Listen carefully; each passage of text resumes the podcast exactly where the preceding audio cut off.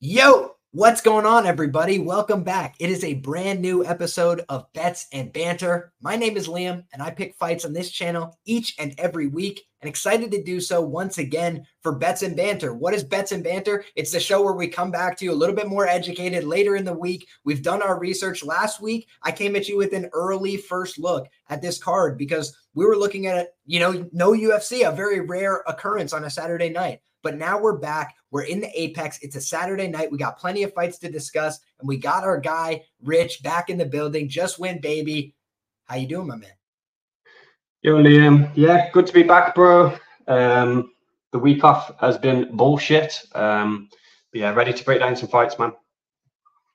Absolutely, and we have a bunch of fights to get into. So let's start as we always do on Bets and Banter with the first fight of the night. We got Montana De La Rosa taking on J J Aldrich. And for me, this is a low-level women's M M A fight. There's no big plus money involved, uh, so it doesn't thrill me. But on the Montana De La Rosa side, I feel like she's probably a deserved favorite here, uh, albeit ever so slightly. I don't think either of these women are a prize at the U F C level, but Montana was preparing for this date, right? She was supposed to take on Stephanie Egger, a talented grappler. A lot of her opponents have been very talented wrestlers and grapplers, and that's what she brings to the table herself. So it's been uphill battles for her. She's a very physical woman, but they're putting her in there with Tatiana Suarez and Macy Barber, more physical women. So I feel like in this fight, you know, J J Aldrich for me has always just been a girl that I don't really trust. You know, I always think of her as a girl that can make big mistakes, that can make costly uh, errors in her fights. And we've seen her get finished in fights where she was winning before on a new, on a number of occasions. So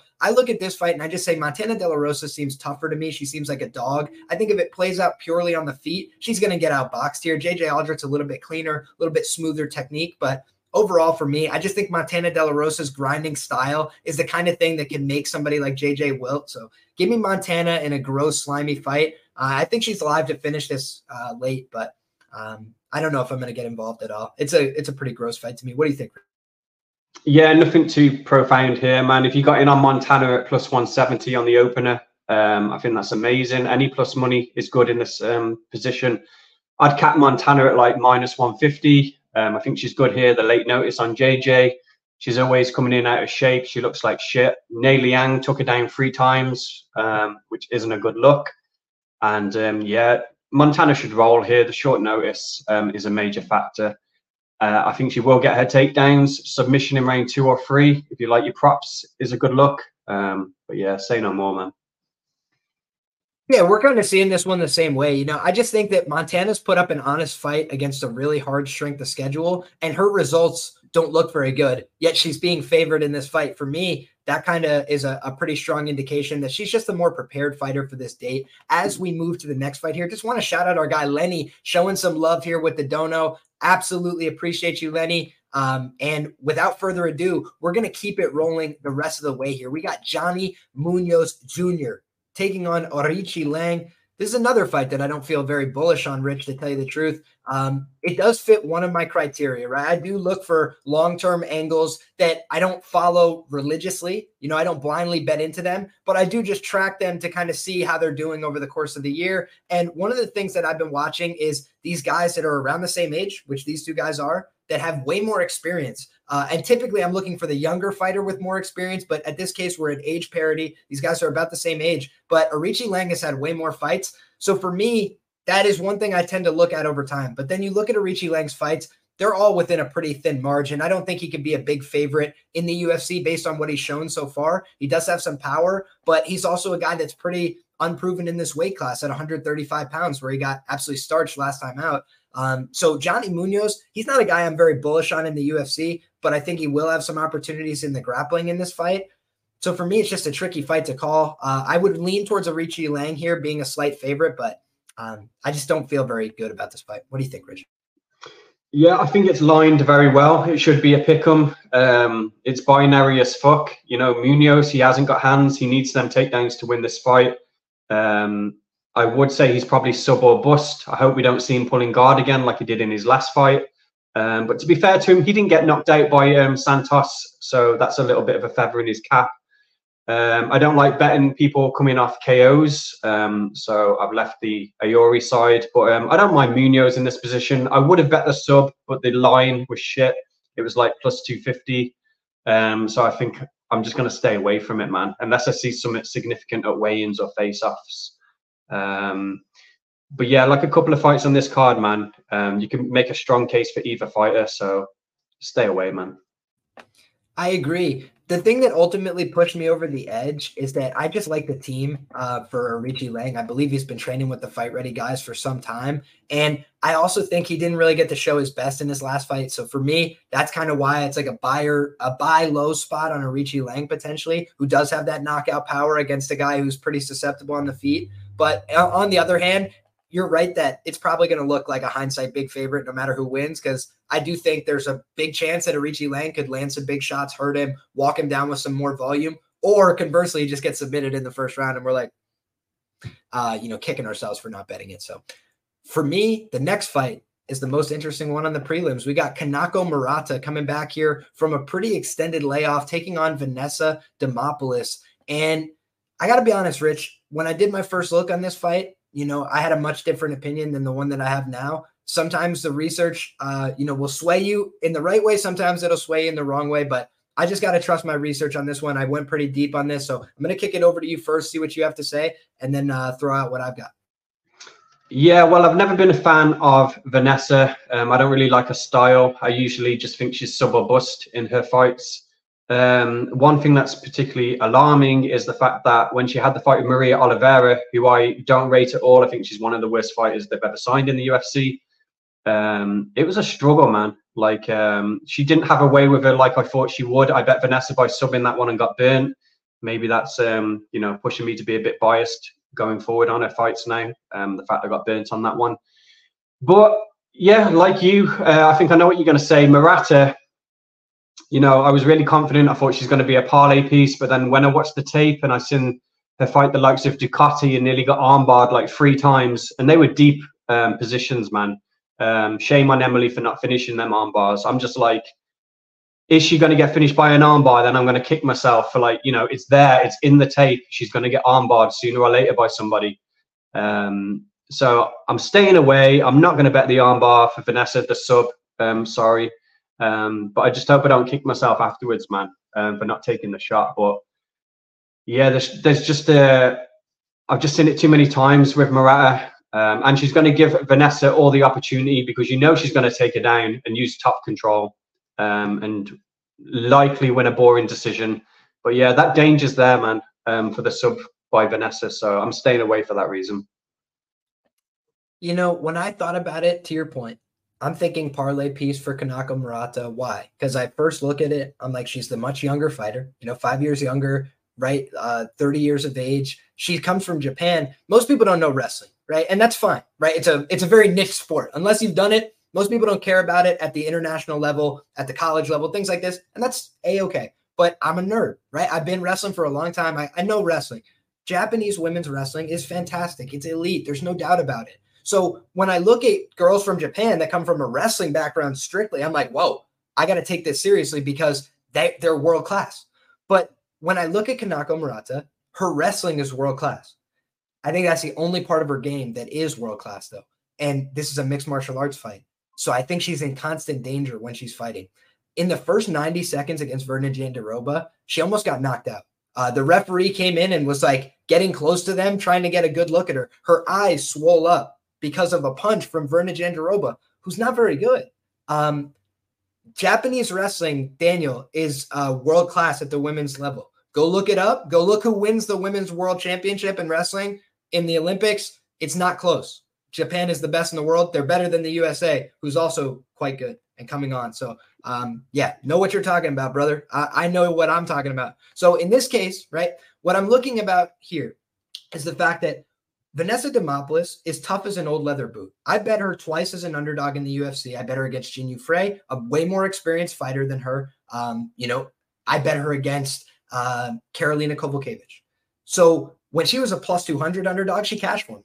When she was a plus one fifteen underdog, she didn't come through. But I had a much bigger bet on the plus two thirty than I did on the plus one fifteen. I took a small speculative shot because Karolina is old, right? Which we'll discuss again later. But when we're talking about a fight like this, Kanako Murata, what's her ideal fight?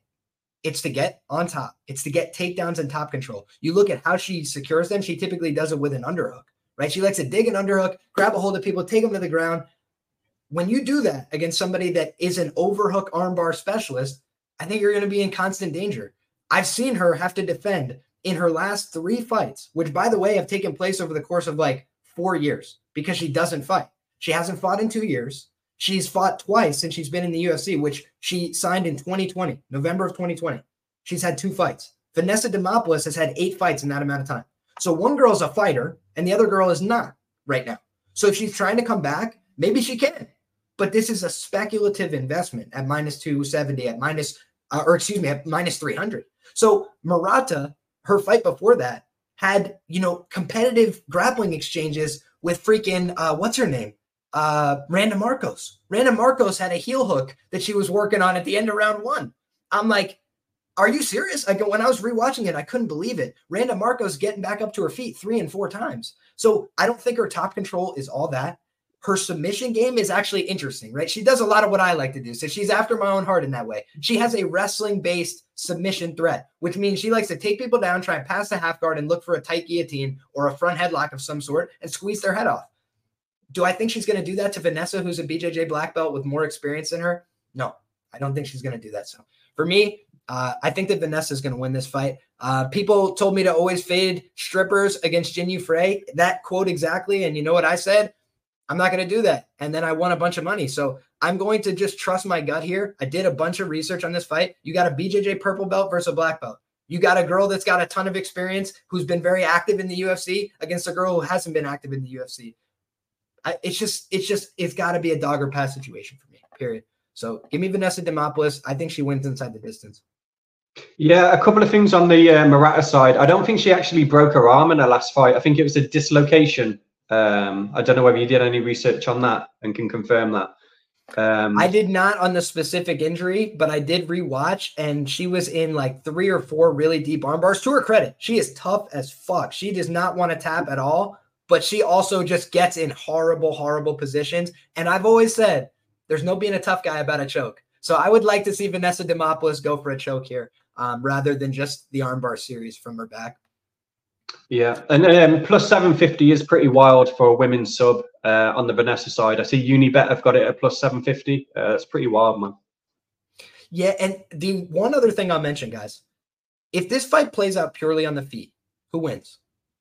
And my answer is, I think it's a fifty fifty fight. Like, these are two women of the same size. And Vanessa Demopoulos, her face is a magnet for punches. I'll give you that. She's probably slightly less powerful than Murata overall. I'll give you that.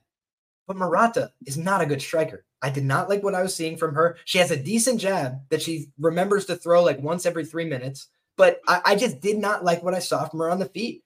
And when I look at Vanessa, Vanessa will take one to give one. She will come forward and throw. She will land a half-decent volume for women in this kind of fighting thing. She doesn't have that big a stature, but she's fighting somebody her own size for once. I'm like, I don't know. Give me, give me Vanessa. Um, next up, my brother. We've got Nate Maness, Mayhem, taking on Mateus Mendonca. This is one of the last fights that I taped before we got on the air here, my man. And you had told me, uh, you know, last week you told Twitter that the mush of the week, and I know you've got some some thoughts on this, um, was potentially Mendonca here. And, you know, when I rewatched his fight, I got to say I was pretty impressed. Uh, that Javid Basharat fight, I think it showed some flaws. I think it showed some signs of being a young fighter with some inexperience. But he's very aggressive. You know, even when he was tired, he continued to pursue attacks that were getting the respect of Javid. And him and his brother are very good on the mat. They train with elite world-class guys. So if you're getting respect from them, if you're getting, you know, them to back out of situations and positions, I'm taking that serious. And I do think that he's got good guillotines. I think he's got the right idea. He just hasn't been able to execute because he's got other guys that know the defense, that know what to do, that put themselves in the right next position. But he's making them work. When I look at this one, man, I'm just saying to myself, like, Nate Maness gives up takedowns too easy.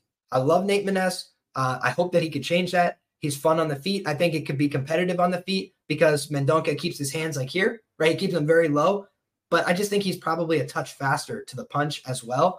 Um, I don't know. He landed a couple leg kicks, took uh, him right off his feet. You know, like literally we're taking Basharat off his feet. So I do think Nate Maness cutting down to one twenty-five, Mendonca cutting down to one twenty-five. I got a lot of questions about both guys. I want to see them. Uh, I know that the weigh-ins are probably happening simultaneous to this. I'm going to go take a look at how these guys look if they both make weight. But considering this fight, I just think Mendonca probably has more paths to victory. I think Nate can win this by knockout. We've seen he's resilient. He's tough. He'll keep throwing. But his decision optics are just not great, you know. Um, so for me, uh, I'm leaning towards the Mendonca side here. What do you think? Yeah, it's it's crazy to me. I, people are putting a lot of stock in Nate dropping to one twenty-five when he's done it before. And yeah, he might have looked like a skeleton and looked a bit shit, but Mendonca's never done it once in his career. Um, so that will be more alarming to me. Uh, I think violence is the way to go in this one. Um, the under two and a half was something like minus one thirty, minus one twenty-five, which is a great number in my opinion. Uh, I do think someone's going to die. So I think the under's the way to go.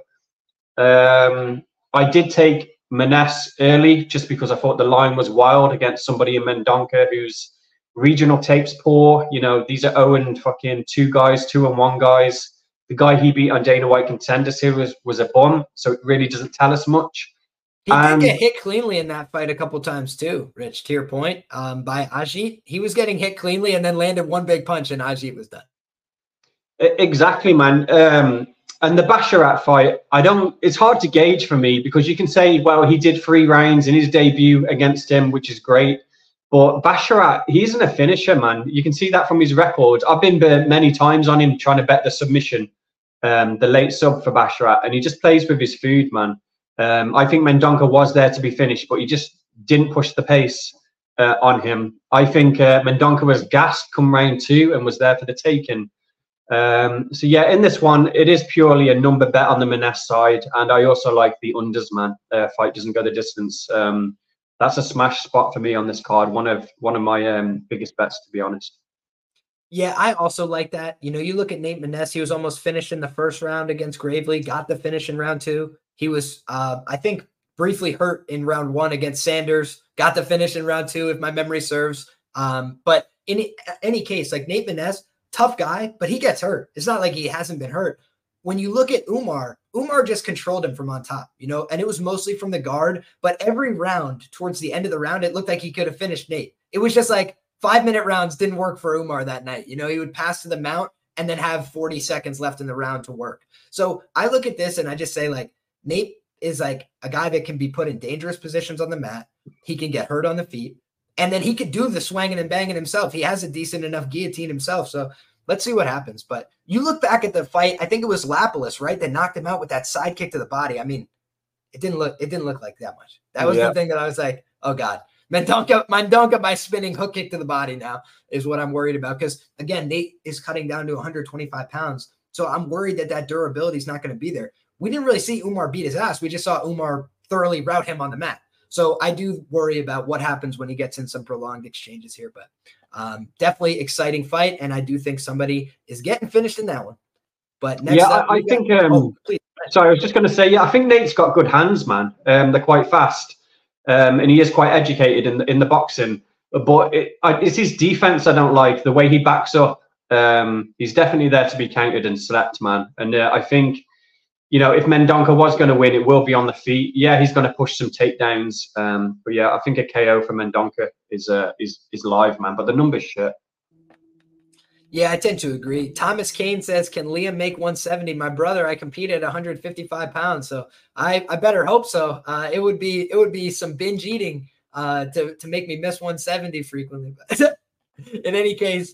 Uh, we can move to the next one here. Appreciate all the questions. Appreciate all the feedback, guys. seventy-two people rocking with us live. Hope that each and every one of you guys have dropped a like on the video if you're enjoying the conversation so far. But without further ado, we've got another women's matchup. It's at one fifteen pounds, the strawweight division. We got Karolina Kowalkiewicz on the strength of a three-fight win streak taking on Diana Belbita here. And this is an interesting fight, Rich, because, again, we've got a much younger fighter in Belbita, and she's a lot less proven in terms of her U F C fight. She hasn't fought the same level of competition. She hasn't been on that same elite tier. She doesn't train with an American Top Team. but she does train with one of the best teams in Canada. You know, uh, Crew Allen, the House of Champions, it's probably the best Canadian gym right now. They got Mike Malott training there. I believe my guy Chad and Hellinger's passed through there. A lot of really good uh, Canadians in terms of, you know, maybe not the best country for M M A, but like all the all the ones that are producing, a lot of them are coming out of Crew Allen's gym. Uh, so I think he deserves a lot of credit for that. He does some development of Canadian fighters at a pretty high level. And Diana Belbita has some of the tools you'd look for, right? She's a very long girl. She's rangy. She's not that afraid of getting hit. We've seen a couple fights where she kind of folded up shop, but she's had other fights where she's absorbed a ton of damage and kept coming forward, kept throwing. So for me, her optics aren't great. You know, these two women have the same record, but one of them's significantly younger. So I do have a feeling like Belbita split decision is a live outcome here. You know, Karolina's on a three-fight win streak, but what is her motivation to continue? Is she going to fight for a title? Is she going to, you know, move her way up in the weight class?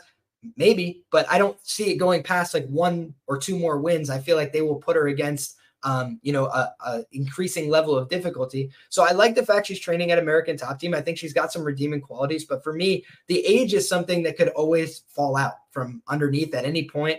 Um, you know, in the women's divisions, I find it's a little bit less impactful than in the men's divisions at times. The knockout threat is not necessarily there as much, and I don't think Belbita is much of a knockout threat. But I do just think of a girl like um, Karolina as being a, a very fan favorite type fighter. I think she's going to get a lot of public support here. And I think Belbita is a girl that the U F C would like for her to eventually put it together. She's marketable on social media. She gets a lot of interaction and she's way younger. So if, you know, you have two girls with the same record, but one of them's ten years younger, there's one girl that could have ten more fights with the company, twenty more fights with the company. And there's one girl that can't and probably won't. So for me, that's the danger in this fight, but um, I have to ever so slightly, I think, um, lean with Belbita for the for the youth. It's a tricky one for me, though, and I don't feel bullish about this. What do you think, Rich? Yeah, I think it could get dicey at times, but I think Karolina likely wins the decision, man. Um, and I think she's the more marketable one than Belbita. I know Belbita's prevalent on um, Twitter and Instagram, fucking, you know, having banter with Ben Davis. I remember back in the day, you know, M M A Twitter knows Belbita, but um, she's a shit fighter, man, and she never improves. Um, I know she moved camp. Um, she's at that Canadian team now, but she's just the same stupid shit, man. Um, she just wants to go, throw her one-twos, put her head down, and see what happens. Um, and on the other side, I think Karolina's marketable. Um, she's pretty. Um, she's Polish, so she's good for um, that market. And, um, yeah, she's from a good camp, man, A T T. I think she'll have a good game plan. It is concerning. She's had one foot out the door. She is thirty-seven and the rest of it. Um, but I think the takedowns are going to come easy, man. Even if she doesn't even mean to take Belbita down. Belbita's fought the likes of Maria Classic Oliveira. Classic accidental takedown in women's M M A. Bro. When she fought Maria Oliveira, and Oliveira was literally just falling onto her, and she was like laying on her back for like a full minute before she even decided to get up. Um, imagine betting Belbita and she does that shit in this fight. I can't do it. Um, and I'm, I don't feel comfortable taking the line on Karolina either. So it is a pass from me, but I think Karolina should get it done, man. Um, just because of the optics, I think she is going to get some top time, whether she wants it or not. Um, Belbita is going to give it to her. So, um, yeah, Karolina for me, man. Yeah, and I could see it for sure. You know, the thing that I don't like is that she's on a three-fight win streak here, where I almost feel like it could make her a little bit more complacent, you know, a little bit more. Uh, I do think she's got some confidence and some momentum, but I just feel like this is a kind of trap fight, um, personally. But it's not a fight I feel super bullish about. So we can move to the next fight on the card here. Really fun one. We got Philipe Lins taking on Ion Cutelaba. This seems to be the talk of the week here. Um, and, you know, the thing that makes me hesitant here about backing Philipe Lins is I got the same price against a worse fighter, I felt like, or a fighter who was a little bit less dangerous, maybe not worse because he could fight the whole fifteen minutes, but a fighter that's a little less dangerous in Maxime Greshin. I bet like a plus one forty in that spot. When I'm looking at this though, you know, Ion Cutelaba is a guy that we know is pretty reliable to fight for about six minutes. And that's it. And sometimes even less than that. You know, he's gassed out in the first round before against the Kennedy and Zechiku and got hurt in that spot. After landing a huge punch on Kennedy and Zechiku, whose shin has been called into question by that Daeun Jung performance, he then goes for a takedown, Rich, and takes him down and then gasses out. It's like some people you can't help in this life. So the thing that I, I don't know um, what I want to do with this fight is you got an older guy in Philipe Lins. He could get caught, you know, cold early. He does keep his hands a little bit lower. And this is a light heavyweight fight, so it inherently has a lot of volatility to it. But I feel like Philipe Lins, better grappler. I feel like Ion Cutelaba, not good grappling decisions. Uh, we've seen that in a number of fights where he's getting submitted by Johnny Walker. S B G Ireland, stand up, baby. S B G Ireland in the building. Johnny Walker's taking your back in the first round easily. Like, just things that, for me, uh, did not like to see. So I like the Philipe Lins side here just as an outright pick. Never been an Ion Cutelaba guy uh, personally. I think Cutelaba could win this fight. I mean, he's got um, steroid takedowns and big punches in the early going. You know, he's a little bit of a wild man, but I just, I'm not sold on Cutelaba. Give me Philipe Lins, and I think he can mix it up with a submission here. Uh, I think I bet on Lins by submission and have been disappointed in the past when he just grinded out an ugly decision. He, he might do the same thing here, but I just like Lins to have more gas in the tank, despite being the older guy. Yeah, just to address what the uh, chat is saying about Karolina being the older person. Um, age doesn't really mean dick in M M A anymore. We've seen that with Robbie Lawler winning at forty-two, Tim Means most recently. You know, just because somebody's younger doesn't mean that they're necessarily going to win the fight. You could argue against it and say experience comes with age um, against these youngsters. So uh, I don't put too much stock in the, the age of fighters when I'm uh, I'm capping, man. And um, yeah, that goes to show in, in this fight we're talking about now, Lins versus uh, Cutelaba, man. He's got like a ten-year age difference on him. But to be honest, Cutelaba's like twenty-nine, but realistically, he's like forty, man, in fight years.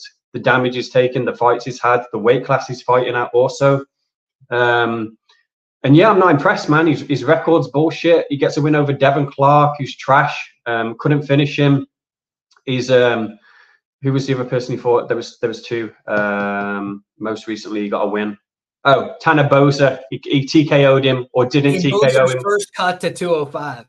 Yeah, that, that was some bullshit. You could argue it was an early stoppage by the ref. And then you look outside of that and all his losses, man, he's got he's got a fucking few in the U F C. I know Lins is on the source, um, he's rejuvenated.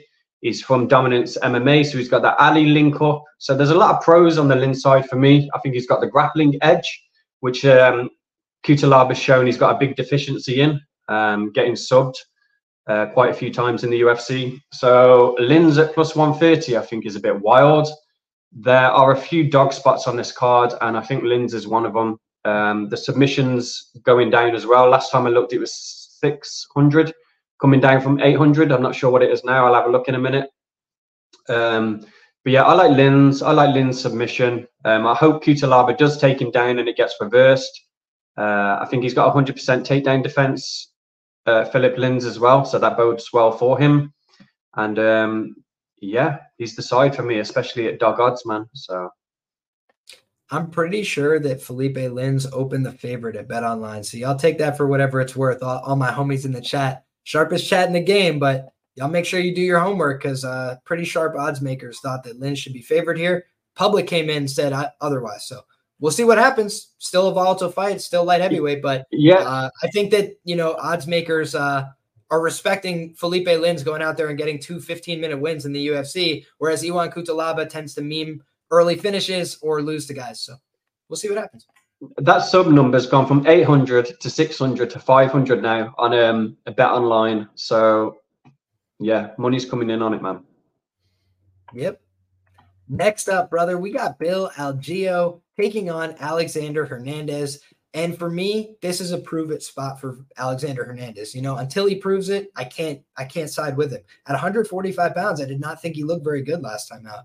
Um, I thought that he struggled in that spot. And he said going in, you know, my uh, D wasn't working. Like, I'm having physical problems. I, there's so little uh, food that I could eat. So now, you know, he gets a win at one fifty-five over a thirty-nine-year-old Jim Miller, who's a, a great fighter. But basically, Hernandez could just keep the fight upright. Jim Miller has less cardio than Alexander Hernandez. So more power to him. But in any case, he doesn't finish Jim. Now he's cutting back down to one forty-five pounds. I don't know about Alexander Hernandez, man. I, I haven't liked what I've seen from him in extended fights. Bill Algeo's never been knocked out. He hasn't been submitted since the regional scene. So for me, I just look at this and I say, Bill Algeo, Maybe he gets knocked out here for the first time. Anything's possible. It's M M A. But if that doesn't happen, I think Hernandez is in for a tough fight because Hernandez likes to throw a lot early. He likes to spend himself looking for finishes. If he doesn't do that here, Bill Algeo is going to try and pick away at him. He's going to try and get in the clinch, grab a hold of him, lean on him, and just make it a sloppy, ugly fight. And I feel like Bill has been in a million of those, and he thrives in those. And I think the opposite is true of Alex. So I just like Bill to get this done either in the later stretches or via decision. Um, you know, I kind of think back to uh, who was it? Billy Q's last fight that went to decision. Um, but he ended up landing uh, the important shots in round two and three to get the win. I could see that being the case here as well uh, because Hernandez sometimes toughs it out, right? The Thiago Moises fight, he got pretty cleanly, soundly outboxed for that fight, but he didn't end up quitting in that fight. He just fought out the fifteen minutes and then rode off into the sunset. I think he might do the same here. So give me uh, Bill Algeo. I think he's going to get the win. And uh, I think it's going to be a close fight though. So I uh, don't know if I'm going to get to the window on this one, but I like Bill to get it done. Also, the it's like three to one on Bill by sub. Pretty low number in my view. I wanted. I was thinking about betting it because I was like, I don't think he's going to T K O him, but I think he'll wear him down, and then Alex will eventually just give up a bad position. But um, not at three to one for me. Yeah, the line movement's wild on this one. Um, I don't think there's some injury on the Bill side. I think it's just people. Um, I don't know, watching some tape, liking Alex or whatever it is. But I don't think there's some injury driving the line. Um, I think the way I'd attack this one is Hernandez by decision, which is plus three hundred, or Algeo by uh, submission, which you can get three fifty, three ninety on one of the books, Unibet. Uh, I don't really see it going either way um, outside of that. So, yeah, that's how I target. I'm staying away uh, myself. I don't know how people can be super confident, especially when you see Alex at one forty-five last time. Um, you know, then he beats Jim Miller. So what? Um, doesn't really mean much. You know, Jim's notoriously round one or bust. So, yeah, I don't see how people can be super confident on either side, man. Um, so, yeah, I'd, I'd just advise maybe take a shot at one of the props. That just seems to be both guys' path to victory. You know, the decision for Alex or the sub for Algeo, man. Um, but, yeah, personally, I'm staying away, man. Fair play. And yeah, this is a, a fight that kind of screams a little bit of volatility. The line movement, a little bit alarming for me as well. I'm going to watch this space. You know, I, I'm going to watch this space. I'm going to see what information I could get. And, um, but again, m- for me, it's a long-term A B C. Say, always bet on cardio and the proven guy. Algeo's gone out there at one forty-five pounds and put it on the line with tough guys before. He's not getting finished. He's going out there and scrapping. So I just think about that and I say like, I don't know. I feel like Bill Algeo is a more proven featherweight for sure than a guy like Alexander Hernandez. You're betting on upside with Hernandez, and that's fine. But I just think if you want a more proven commodity for this weight class, it's Bill Algeo. Next up, Drew Dober taking on Ricky Glenn. This feels like a potential banana peel fight. Um, you know, if you ask me who's the better fighter, it's Drew Dober. You know, I think he's a more effective fighter. He's got good power in his hands. Um, but Ricky Glenn, he's a guy that's kind of awkward. You know, he gave Grant Dawson one of his most difficult fights in the U F C. Grant Dawson has won every U F C fight except for one draw. It was with Ricky Glenn, and I bet Ricky Glenn plus four hundred in that spot. So the problem for me here is both of these guys are coming off a K O one, but one guy's being priced like a lock to win the fight, eighty percent. I do think of this fight as Dober should win the fight. He should have opportunities to knock out Ricky Glenn. I think Ricky Glenn keeps his chin up in the air. I think he's pretty susceptible to getting hit at this stage of his career, but he's also a guy that could start to unload on you if it gets later in the fight. We've seen Terrence McKinney almost knock out Drew Dober in the first round. We've seen a lot of guys now put Drew Dober in dangerous positions in the first round. So at these huge favorite indications, I, just, I can't I can't get to the well with Drew Dober here. What I'm more inclined to get to, Rich, is the under. Uh, I feel like both of these guys, maybe they come out gun shy because they've been knocked out in their last fight. I've never seen Drew Dober look gun shy in his life. He comes out trying to throw, um, you know, for life and death. And when he was getting beat up by Bobby Green, he still was able to find that kill shot. So I feel like in this fight, he's going to be the one pressuring, coming forward, trying to enforce that on Ricky Glenn. And Ricky Glenn might knock him out by accident, but if not, I feel like he's probably going to get finished at some point in this fight. So I'm leaning towards the under here, Rich. What do you think? Yeah, I think Ricky Glenn knocking him out by accident is low percentage, man. I think uh, I think Dober probably finishes him early. Um, the injuries have been piling up for Glenn for a while. Per his Instagram, he's just out walking and hiking and bullshitting about, not really training. I didn't like his uh, his response to his loss in his last fight. He was like, meh, shit happens. Um, I think he's been there, done that, seen it in his career, and he's on the tail end of it now, showing up for a check, man. So I, I think Dober gets it done in two rounds, man. Probably round one. Um, you know, not too, nothing too deep to say on this fight. I think Dober gets it done, man. Yeah, that makes sense to me. Uh, I won't be parlaying it up, but I think Dober gets the win here. He should. Um, and it seems like they're trying to do him a favor. You know, they gave him that Matt Frevola spot. I thought Frevola was going to take him down and submit him, but instead Frevola was like, hold this for me, and just put a right hand through his chin. So um, let's see if Dober can respond here. I think he can. Yeah, Do- Dober's great for the market, man, for, for the for the women market, getting them all wet. Good-looking guy, man. He is a handsome fellow, and you know the other thing, he's got a fun fighting style. I don't know if anybody dislikes Drew Dober. Um, you know, he just seems like a really likable guy. Comes forward, puts on scraps, and humble in victory or defeat. So Drew Dober for the win, man. Uh, cool guy. Next up, we got Alex Morono taking on Joaquin Buckley. This is a really difficult fight for me, Rich. I'm looking at this on paper, and I'm saying to myself, the things that I like about Buckley, I think he's more likely to mix in takedowns in this spot. I think he's got more power on the feet. Um, and I think that he could probably close the distance on Alex Morono and land some good shots. The problems that I see for him in this fight is that Buckley's been chinned a couple times. You know, Morono's got a pretty basic approach to the game, but he's got a good coach. His coach is constantly screaming at him. He's very coachable. And so Seif Sayoud is like, move, left, circle, go, Alex, don't stand there. And he's like just very attentive to what his corner is saying. So you see, he's like a programmed fighter out there. And so a lot of the times he'll make some basic mistakes because he's not the most athletic guy, but he listens and he takes direction. So I think that Alex Morono is a good fighter. He's got a good process. He's overperformed expectations, no doubt about it, in the U F C, way overperformed as an underdog. But this is also one of those rubber meets the road type of situations. You look at his quality of competition in the U F C, not very good. A lot of the fighters he's fought recently, they've been cut. They've been let go. They haven't really Uh, shown up in these fights. Whereas Buckley's fought a lot of guys that are quality. Imavov, Holland, these are guys that are like ranked fighters, relevant at one hundred eighty-five pounds. So I do think of Buckley as a guy who can win big fights, who can make a difference. And he's been in those fights. I, Imavov, I thought Imavov was going to run through him, honestly. And it was a much closer fight. Duraev, I bet Buckley there because of the weird interactions before the fight and the former training partner dynamic. He absolutely whooped Duraev's ass. Um, you know, everybody's like, Jun Young Park is the second coming of Jesus Christ. And I made a mistake there. I thought Albert Duraev was going to win that fight. But in any case, you just look on paper and it's like, maybe we were just undervaluing some of what Buckley was able to do. Came through as a big underdog himself in that spot. So now you're getting a short favorite price uh, on the Buckley side. I feel like he probably gets the job done here, but I'm just not, I'm not bullish on this because in the past I have faded Buckley. I didn't think he was all that good. His chin has given him problems before and he's cutting to one seventy. So it could always rear its ugly head here, but I do think he's probably more equipped to be at one seventy. At one eighty-five, he was way smaller than his opponents. I think now he feels strong. He feels bullish on coming forward and taking guys down. He was able to take Razak down many times and he has no technique at all. He's just strong and keeps a low head on a low double and pulls people's knees out from under them.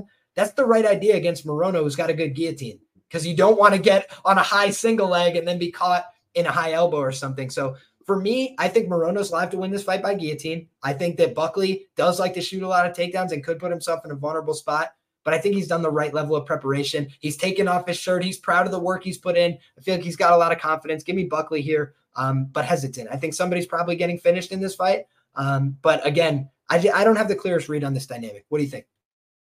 Yeah, I think the line's off, man. And as soon as I saw it, I jumped on Morono, and I still think the line's off. I think it's a competitive fight.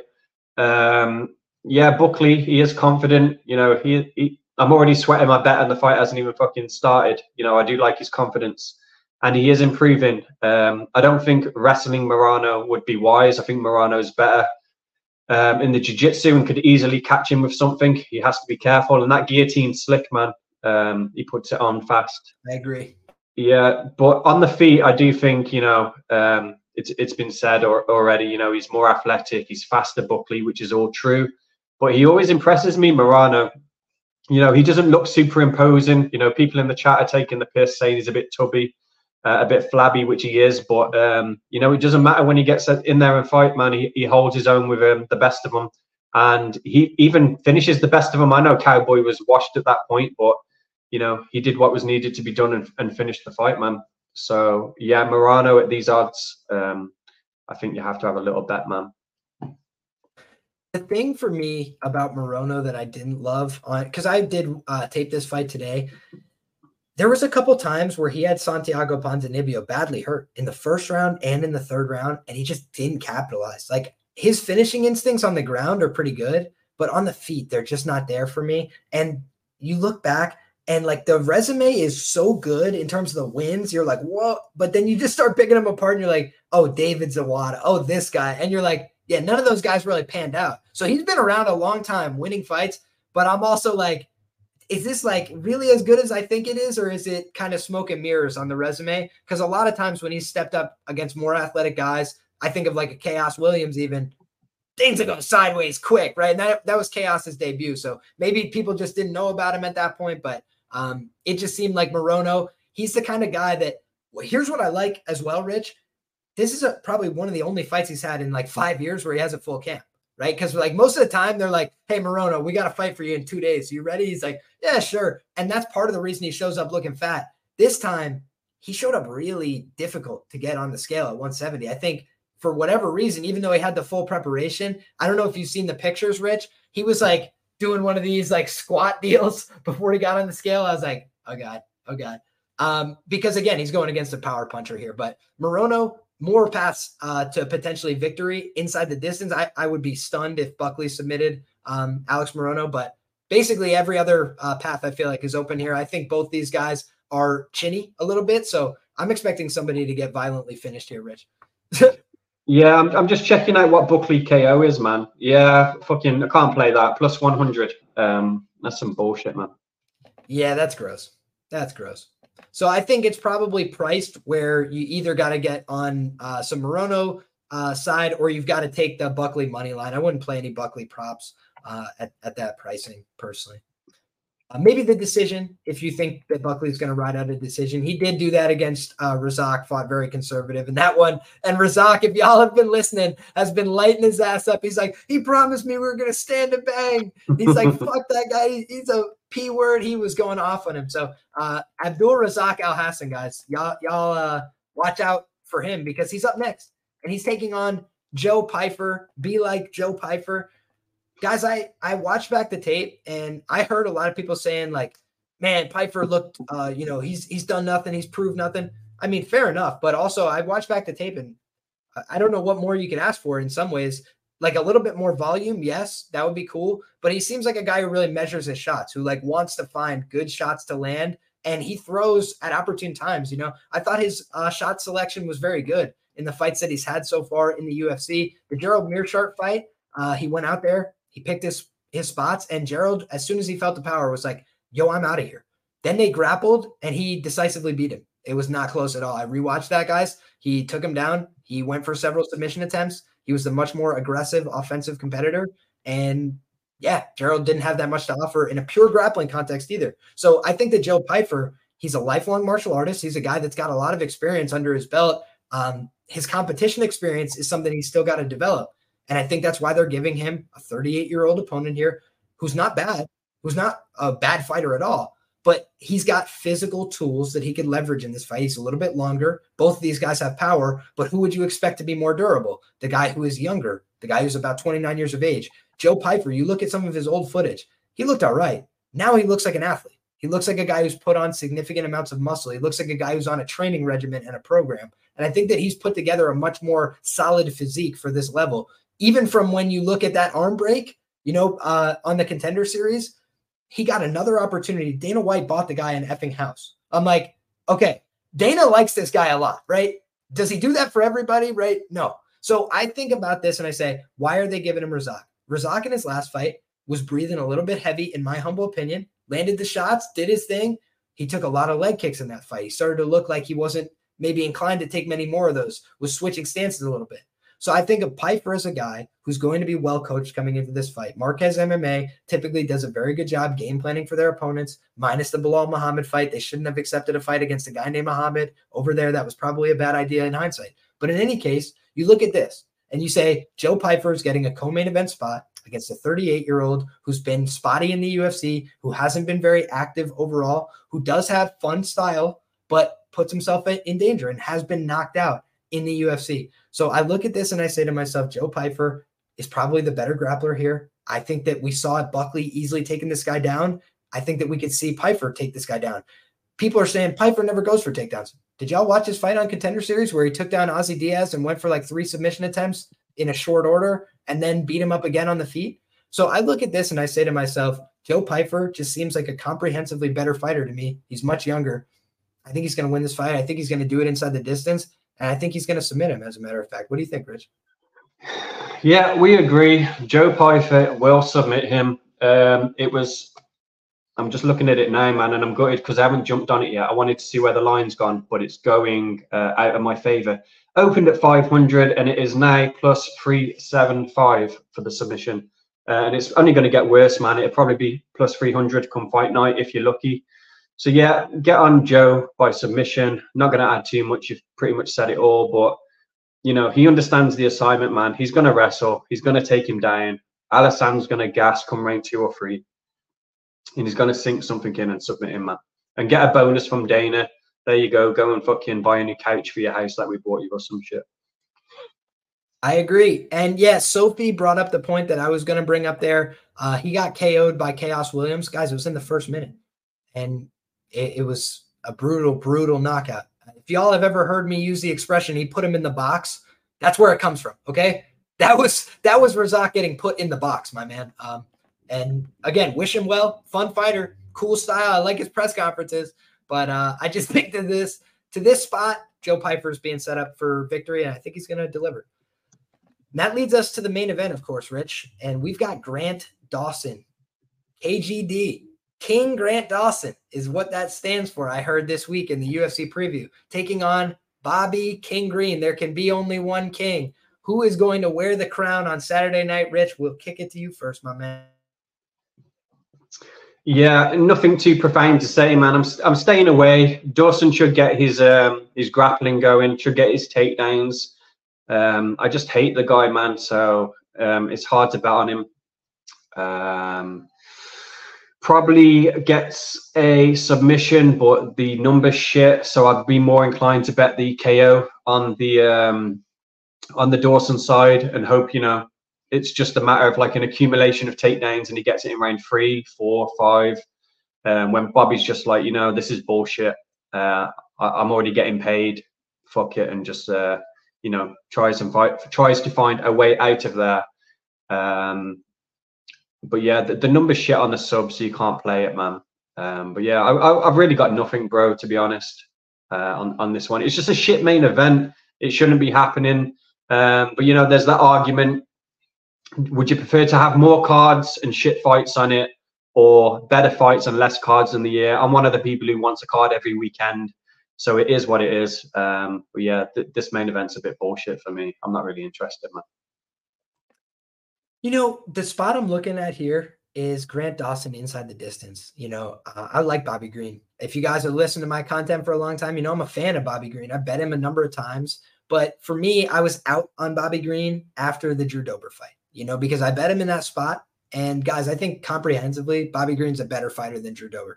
I, I believe that's in my core. You watch that fight, y'all tell me differently, right? Uh, I, I think that you watch and you see the minutes, the progressions, who's winning every every combination, every series. It was Bobby Green. Um, and then he got knocked out by a huge punch from Drew Dober.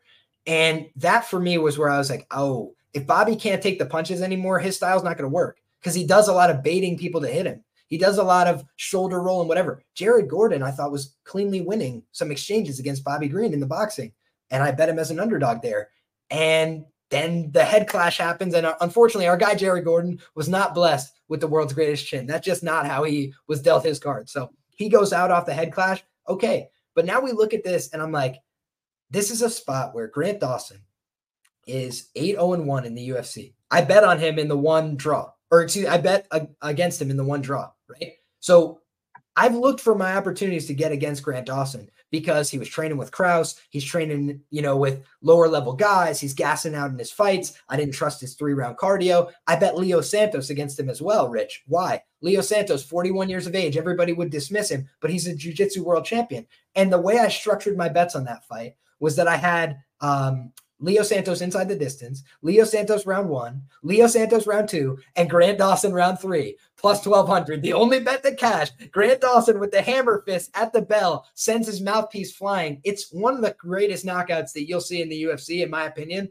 I was going bananas when that was happening. Grant Dawson fought brutally to the finish, like just never let the guy off the hook. And that was a really difficult fight for him against a guy who was really competent in the area where he wants to impose his will. You know who else is really competent there? Jared Gordon. Jared Gordon's a really difficult guy to submit. He's a Renzo Gracie brown belt, uh, black belt in, in Brazilian Jiu-Jitsu, if I'm wrong, right? I haven't checked into Jared's credentials, but he was a brown belt for a long time, so he could have gotten his black belt. In any case, he's a very good grappler. Not easy to get one over on. We've seen other guys really struggle trying to leverage a grappling game plan against Jared Gordon. Not him. He was able to do it. Jared Gordon typically has a great cardio. He was able to get him in round three. Grant Dawson wouldn't have been able to do that until he moved to American Top Team. When he moved to American Top Team, he's gotten a lot better. Take that for whatever it's worth. He's gotten a lot better in a number of ways. I think in part, it's because he's got better training partners. I also mentioned several times this week, and I think it's true, that of the, the bromance between him and Thiago Moises, of that friendship, the buddy cop uh, dynamic that they have, I think Grant Dawson is benefiting so much more. Thiago Moises, he's got that problem, in my opinion, where he just can't take pressure very well. Grant Dawson applies pressure better than most people do. He gets a hold of you, and he makes you tired, he makes you uncomfortable, and he makes you want to quit. And I think that Bobby Green has good grappling. He's got decent fundamental skills. And I thought that for that reason, he was at least going to extend Islam Makhachev into the second round, the third round. I was like, Bobby is going to be out physical here. He's going to be out techniqued, but he's going to keep it competitive. And he didn't. And you know what happened that just threw me off was that after that fight, after the T K O, Islam picks him up with his hand and Bobby and him just walk around the octagon arm to arm. It was like Bobby couldn't care less that he lost. You know, I want my guy to be more pissed than me when they lose the fight, because if they're not, I bet on the wrong person. And um, Daniel, you better watch your mouth, brother, because you are a troll, brother. Um, and Sean Brady will put you in a guillotine. Grit and guillotines, my brother. Come find out what Irish Jiu-Jitsu is all about. But in any case, uh, I think that what we need to pay attention to here is the fact that Grant Dawson, on a huge win streak, very productive as a U F C favorite, who has not been productive in their role as a U F C underdog, Bobby King Green. He has not been turning you a great profit. Um, he's not been performing very admirably in that role. He's actually done better as a favorite in the U F C. So I look at this spot as a Grant Dawson win. I do think he's going to finish Bobby Green in this fight. Uh, I don't like what I've seen from Bobby on the ground in recent fights. I do think there was a time when this would have been much more competitive. Bobby Green, good scrambler, dynamic movements. I don't know that he has the same fire, the same hunger that we used to see from him. And so for that reason, give me Grant Dawson. Give me Grant Dawson inside the distance. I wouldn't be surprised if it's in the first couple rounds either, because that's kind of what we've seen from Bobby. Uh, when he gets finished, it tends to be earlier on in the fight. So for me, uh, Grant Dawson here is the side. What do you think, Rich? Yeah, you, you make some good points there, man, that are, are making me think and pushing me on a, a bet on um, Dawson. Bobby's been paid in his last few fights. He certainly got paid for the Islam fight on, um, was it short notice, the Islam fight? I can't remember. Um, that's a good question. Uh, I think it was. I think it was put together on short notice, or maybe boosted to the main event on short notice. Let me check what that was. Yeah, n nevertheless, he's been paid, man. And Bobby's all like ego and flashy about the money, pay paying his baby mamas, buying another fucking chain to put around his neck. Um, so I think a guy like Bobby, when he gets paid, man, that's just like, you know, it's hard to go running when you're sleeping in silk sheets, they say. And I think that definitely applies to him. Um, so I can see that, man. Maybe he gets taken down in round one or two and he's just like, you know, fuck it, I'm getting paid anyway. Um, and yeah, you're too nice to say it, but yeah, all them motherfuckers at A T T are on the steroids, man. Um, steroids have never been more prevalent in, in the U F C. I don't know what the fuck Novinsky's doing, but you know, he hands out a, a jacket now and again to the likes of fucking Max Holloway every couple of months, and we're supposed to think that, you know, he's doing his job. Um, yeah. So I do think Dawson's on the source. Um, and yeah, man, you're you're convincing me to put a fucking a bet in here. You know, I don't love the the money line price. Like, it's pretty cost prohibitive. Um, but I do think he's going to win I T D. Um, so I'm I'm looking at a couple of those things here. Um, I, I just think when I look at this fight on paper, Bobby has some path later on in the fight. Like I said, I've seen Grant Dawson slow down in the past, but I feel like he's just improved that a lot. And he's getting training partners now that could really resist him on the ground. One problem I think he was having was that he was the best guy in his room by a lot. So he was just beating everybody's ass. And like that, that can do something for you, but it can't do everything. Chael Sonnen uh, always says you need guys that can push you, guys that uh, whip you, and guys you could whip. Because that's how you really get better. You need to get humbled by the guys that can whip you. You need to whip on some guys to get some confidence, and you need people that can really push you and give you that full go so you can get your progressions. And I think that that is what I want to see from a guy like Grant Dawson in this fight. I want to see him so show signs of improvement. I considered playing Grant Dawson by K O in this fight because of what we saw in the Islam fight, where Bobby kind of just shelled up and positionally was just covering a little bit. Um, and that I could see, you know, Grant Dawson gets to good positions. A lot of times he does it with the back, with the body triangle. Um, but I don't, I don't know. I just have a feeling like Bobby Green would probably rather lose via T K O than via sub. That's, that's a gut feeling for me, but I don't think he's going to want to hit, hit him with that little tap on the rear naked choke. I think he'd rather, you know, go out fighting, but personal opinion. In any case, yeah. Any closing thoughts from you, Rich? Yeah, I, I do um, also agree, man. I, I think them days of Dawson, you know, flaking like in the Santos fight and getting tired, I do think them days are over, man. Um, it is amazing what these steroids can do, or E P O, whatever the fuck he's on. So, um, yeah, I do think them days are over, man. That's all I was going to add. Yeah, and I don't mean any criticism by this. Any of the guys from A T T, if you want to send something my way, hey, sure, I'll sample it for you. I'll let people know it. It's an effective product. I'm kidding, of course, but in any case, guys, I, I tend to agree. I think there's some uh, something special in the water over at A T T. They're doing a great thing. They're producing a lot of great fighters. So for me, fun fight, uh, good good uh, scrap, but it's not the best U F C on paper. Good betting opportunities along the way. I think you got to pick your spots here, and I think there is value on the table. So I'm excited. I'm glad that you guys joined us. I hope that you guys have enjoyed the show. If you did, make sure you go ahead and drop a like. If you have questions, comments, or concerns about things that we discussed on the show, if you're more curious, go ahead and drop those comments in the comment section below. I'll try and answer as many of them as possible uh, before showtime tomorrow. So guys, four p.m. Eastern time tomorrow. U F C's getting rolling. Make sure that you tune in that dial. Uh, and hopefully you guys all win some money. Whether you tail fade or you're indifferent, we're wishing you the best of luck. Rich, why don't you let the people know where they can find all the great work that you're doing? Yeah, check me out on Twitter, man. JusttWinBaby. Uh, got a Patreon going. It's only something like ten dollars a month or something. We've got a nice Discord group. Uh, I'm going to do a promo for November. Don't know what yet. Still thinking about it. Um, but yeah, if you if you want to check out the bets, uh, join up, man. Love it. And guys, if you're looking for more information, uh, you can always find it in the description box below, both for my guest and for myself. Uh, my name's Liam. You can find me picking fights on this channel each and every week, putting out some, uh, you know, feelers to do some long form content as well. So if you guys have long form content ideas for me, go ahead and throw those in the uh, comment section as well. But I'm planning to do a longer form video about the James Krause situation, everything that we know, everything that's public information, uh, tying up some loose ends, trying to look for some confirmed rumors in the background as well. So if that's the kind of stuff that you're interested in, make sure you fire off your comments, because this is a, a viewer-driven platform. I talk a lot about these fights because I know that's what you guys are interested in, but we saw a lot of traction when I was talking about the Krause situation on the channel, and a lot of people are interested in where that is at right now, myself included. So uh, anything where we have coalesced interest, I would be happy to make content about it. So make sure that you subscribe if you're not already. We're talking fights on this channel each and every week. God bless you all. Enjoy the fights. Until next time, come back and we'll have all the same fun again. Take care, everybody.